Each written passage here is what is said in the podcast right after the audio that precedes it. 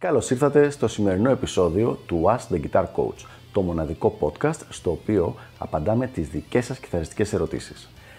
Αν ενδιαφέρεστε να εξελίξετε το παίξιμό σας στο maximum βαθμό, στείλτε μου ένα email στο email ioannis.ioannis.org για να σας ενημερώσω για τα πακέτα εκμάθησης κιθάρας του Elite Guitar Coaching. Πάμε λοιπόν να δούμε τη σημερινή μας ερώτηση. Αν μία κιθάρα έχει μονάχα ένα μαγνήτη αντί για δύο ή τρεις, αυτό σε τι την περιορίζει; Μία ερώτηση εξοπλισμού λοιπόν σήμερα, την οποία δεν την έχουμε ξαναπαντήσει.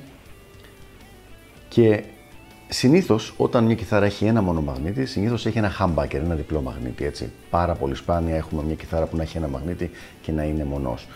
Και πάλι συνήθως τον έχουμε στη θέση bridge, δηλαδή κοντά στη γέφυρα. Σπάνια είναι στο next, κοντά στο λαιμό.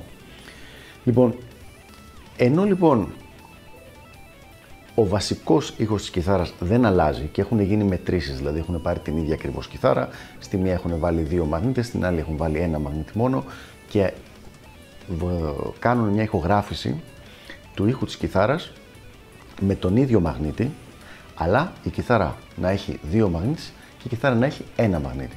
Και ο ήχος είναι ακριβώς ο ίδιος. Δεν αλλάζει δηλαδή το ότι έχεις βάλει έναν έξτρα μαγνήτη τον ήχο της κιθάρας αν δεν τον ενεργοποιήσεις και να ακούγεται. Οπότε λοιπόν είναι πάρα πολύ λογικό ότι αν έχεις ένα μαγνήτη θα έχεις τον ήχο μόνο αυτόν, ενώ αν έχεις δύο μαγνήτες έχεις και την επιλογή του δεύτερου μαγνήτη σαν ήχος. Ο bridge μαγνήτης, όπως μετά από λίγο καιρό ξέρουμε οι κιθαρίστες, έχει έναν ήχο πιο bright, έτσι, πιο ζωντανό, ε, πιο σκληρό στο αυτί, με πιο πολλές ψηλές συχνότητες και πολλές αρμονικές. Ο neck μαγνήτης, ο, αυτός που είναι κοντά στην ταστιέρα εδώ, έχει έναν ήχο πολύ πιο μπασάτο, με λιγότερες αρμονικές, πολύ πιο γεμάτο και στα προσωπικά μου, στην, κατά την άποψή μου, δηλαδή στα δικά μου αυτιά, πιο γλυκό ήχο. Αν λοιπόν έχεις μια κιθάρα που έχει ή τον ένα μαγνήτη ή τον άλλον, χάνεις αυτόν που δεν έχεις. Όπως είπαμε, το πιο συνηθισμένο είναι ο μαγνήτης που θα υπάρχει σε αυτά τα όργανα να είναι ο μαγνήτης εδώ, να είναι στη γέφυρα.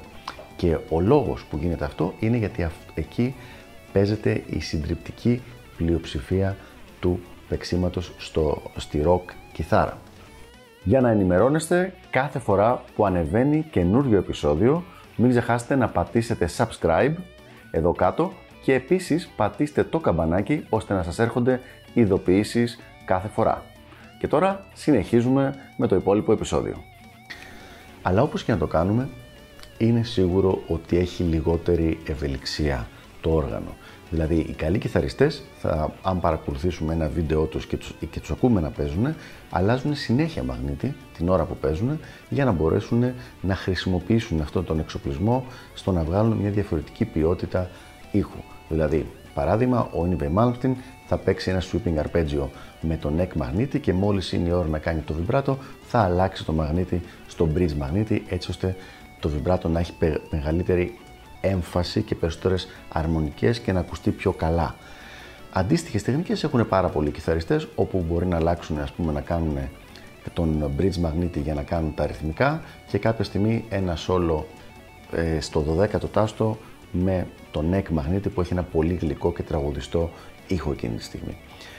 Οπότε σίγουρα υπάρχει αυτή η έλλειψη ευελιξίας. Πού χρησιμοποιείται λοιπόν συνήθως αυτό το πράγμα; Εγώ το έχω δει σε δύο είδη μουσικής.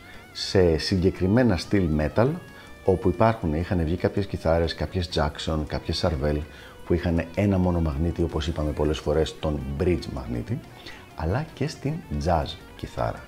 Ειδικά κάποιες κιθάρες ε, της δεκαετίας τέλος του 50 και αρχές του 60 είχαν μόνο έναν neck μαγνήτη, μιλάμε για jazz κιθάρες, για σκαφάκια που λέμε, ε, ο οποίος έβγαζε ένα συγκεκριμένο μπασάτο ήχο που ναι μεν όπως είπαμε δεν είχε την ευελιξία ενός οργάνου που έχει και, άλλες, και άλλους ήχους αλλά είχε γίνει χαρακτηριστικό της jazz κιθάρας εκείνης της εποχής και όταν τον ακούγαμε αυτό τον ήχο αμέσως έλεγε «Απ, jazz κιθάρα». Οπότε λοιπόν ουσιαστικά εγώ δεν είναι κάτι το οποίο θα πρότεινα σε κάποιον άνθρωπο να κάνει σαν βασική του κιθάρα, έτσι, δηλαδή να είναι το βασικό του όργανο. Θα προτιμούσα μια κιθάρα που έχει δύο διπλούς ε, μαγνήτες ή τρεις μονούς αν πάει σε στυλ ε, Fender. Αλλά από εκεί και πέρα δεν υπάρχει κάτι στραβό στο όλο θέμα πέρα από το ότι μειώνεται λίγο η ευελιξία του οργάνου. Αυτά λοιπόν για το συγκεκριμένο θέμα. Ελπίζω να βοήθησα και τα λέμε στο επόμενο επεισόδιο του Ask the Guitar Coach. Γεια χαρά!